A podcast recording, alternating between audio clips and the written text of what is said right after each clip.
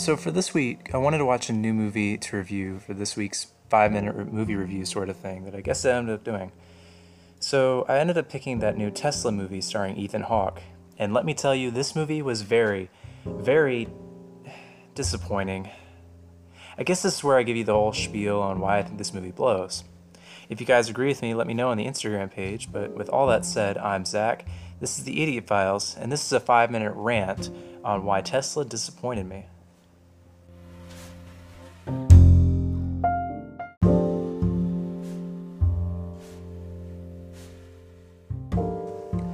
Before we get into the review, though, be sure to follow the Idiot Files Instagram page for updates on the latest episodes. If you guys have any movie uh, ideas or reviews for episodes, be sure to let me know there. I love to hear your opinions because I, I need help.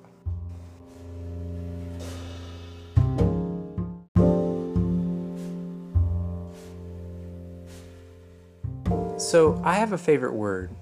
I'm sure a lot of people have a favorite word too. But my favorite word is opinion. And opinions are like noses, entirely useless, but everyone's got them. And this is what this episode is, my nose. I mean, I mean my opinion. Excuse me. And for this movie in particular, everyone has their own opinion. And oh Nelly, every critic has a totally different opinion. If you look at the Rotten Tomato page, the reviews for this movie just look like a Christmas tree. It's so mixed from greens and reds because you know that's the only two colors that Rotten Tomatoes have. So I guess you guys are wondering, Zach, for the love of God, just get into the review. And why does he make us sound like that?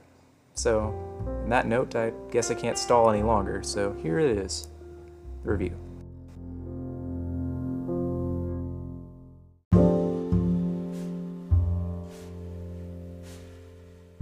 So, needless to say, I was really looking forward to this movie.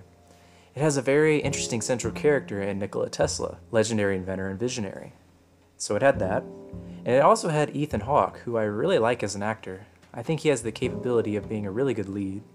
However, some of his more recent choices for movie have been either terrible, such as appearing in Valerian City of a Thousand Planets, which I shouldn't have to describe that I don't like this movie, or straight up I've never heard of, like Valley of Violence?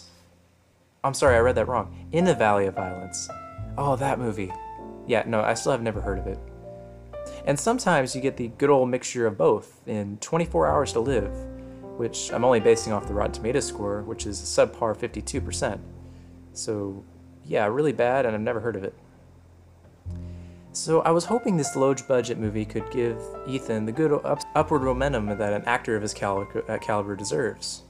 But outside of those things, I really had no idea what to expect from this film. I was curious because this movie had no marketing whatsoever and was really limited on platforms to watch. Eventually, I found a place to watch it, and so began the most disappointing hour and 45 minutes I've experienced in a long time. And that says something because we're in a pandemic. The movie as a whole feels very disjointed, trying to be upscale and trying to achieve something that the audience wasn't going to get or would be very difficult for the audience to get. To really explain what I mean, just let me give you a quick rundown of the story. I'm not going to worry spoilers about spoilers in this one because I don't really know what the story in this movie was. It was that hard to follow. So, the movie follows Tesla's life before he went crazy, but after he immigrated to the US. So, that period of time when he really worked on alternating current. The cast sees, you know, characters from the time, such as Thomas Edison, who's played by a guy I've never heard of, but he did okay. J.P. Morgan, played by another guy I've never heard of, but he also did okay. And George Westinghouse, who's actually played by a guy I do know, but not who do you expect. He's played by comedian Jim Gaffigan, who by far gives the best performance of the ensemble, which is funny because I didn't realize it was him at first, because he had a huge beard, but I kept my eyes open. So the story sort of follows the intermingling of these characters, as well as Anne Morgan, daughter of J.P. Morgan. But then at random segments, the story enti- is entirely interrupted for no reason to talk about the legacy of one of these characters or to discuss key uh, plot points, when instead the story could be much more compelling if they just shown us these points instead. In fact, a lot of plot points in this movie are told to us instead of the audience seeing these experiences for themselves. Like Tesla's vision of alternating current. We could have started the movie with him seeing a vision of his future, creating alternating current and changing the world. but instead we're just told about it and told to move on to the next point. At this point, I was already disengaged from the film, which is sad because I really wanted this movie to succeed. At certain scenes, as they end, some of the characters will use an electronic device or something that uses power for no reason. And the only person that actually reacts to the, use of these uh, products is Tesla, which I guess is sort, supposed to be symbolic of him seeing the capabilities of electricity when no one else did. But the whole thing, instead, just of being fun or cool, is just weird, pointless, and above all, distracting. I'm taken out of the world of this film, either purposely or not, for a moment to think, hang on, Edison never had a cell phone. What is this, Spot the Difference History Edition? On, all in all, this is just super jarring. Speaking of jarring, let's talk about the scene changes. Keep in mind, I've never actually made a movie, so I have to give credit where credit's due. And these guys didn't really have an unlimited budget. So some of their means of cutting corners ended up backfiring. Like when they tried to show a character moving from a new place or setting. For example, when Tesla moved to Colorado, it ended up just looking like he was standing in front of a wall with some really detailed wallpaper, and once again distracted me from the point of the film. However, I don't want you to think that there was nothing in this movie I liked, so here are some good things about the movie. The parts that were, weren't interrupted were actually really well paced and looked awesome, which is a shame because I wish they went further with some of those scenes. Like the scenes one on one with Edison and Tesla were really well acted, but however, they were very short and kind of just sprinkled in. I've already mentioned Jim Gaffigan, but to reiterate, reiterate casting, superb.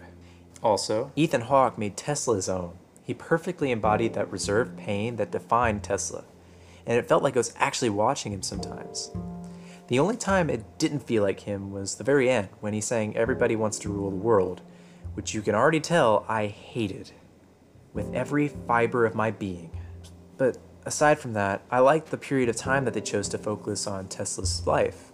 The story didn't need to go through his fall of grace or that one time he married a pigeon because within the story it already told us that we were gonna what what ended up happening to him. They did do a good job on that, and for the most part the dialogue was okay. It wasn't great, mind you. I can't think of a quote or a memorable line outside of that god awful Tesla karaoke, but I certainly didn't have a quarrel with it. But all in all, those were my thoughts on this movie. I genuinely don't want to watch it again. This hurt more than the last Airbender movie. But if you can find it for free, or really at all, then and you don't mind really bad cinematography and storytelling, and you want to see a really good performance by Ethan Hawke, then yeah, give it a shot. But honestly, just go see the current Wars, which is about the same thing but with a higher budget. I haven't seen it, but I already know it's better based on what I feel about this movie.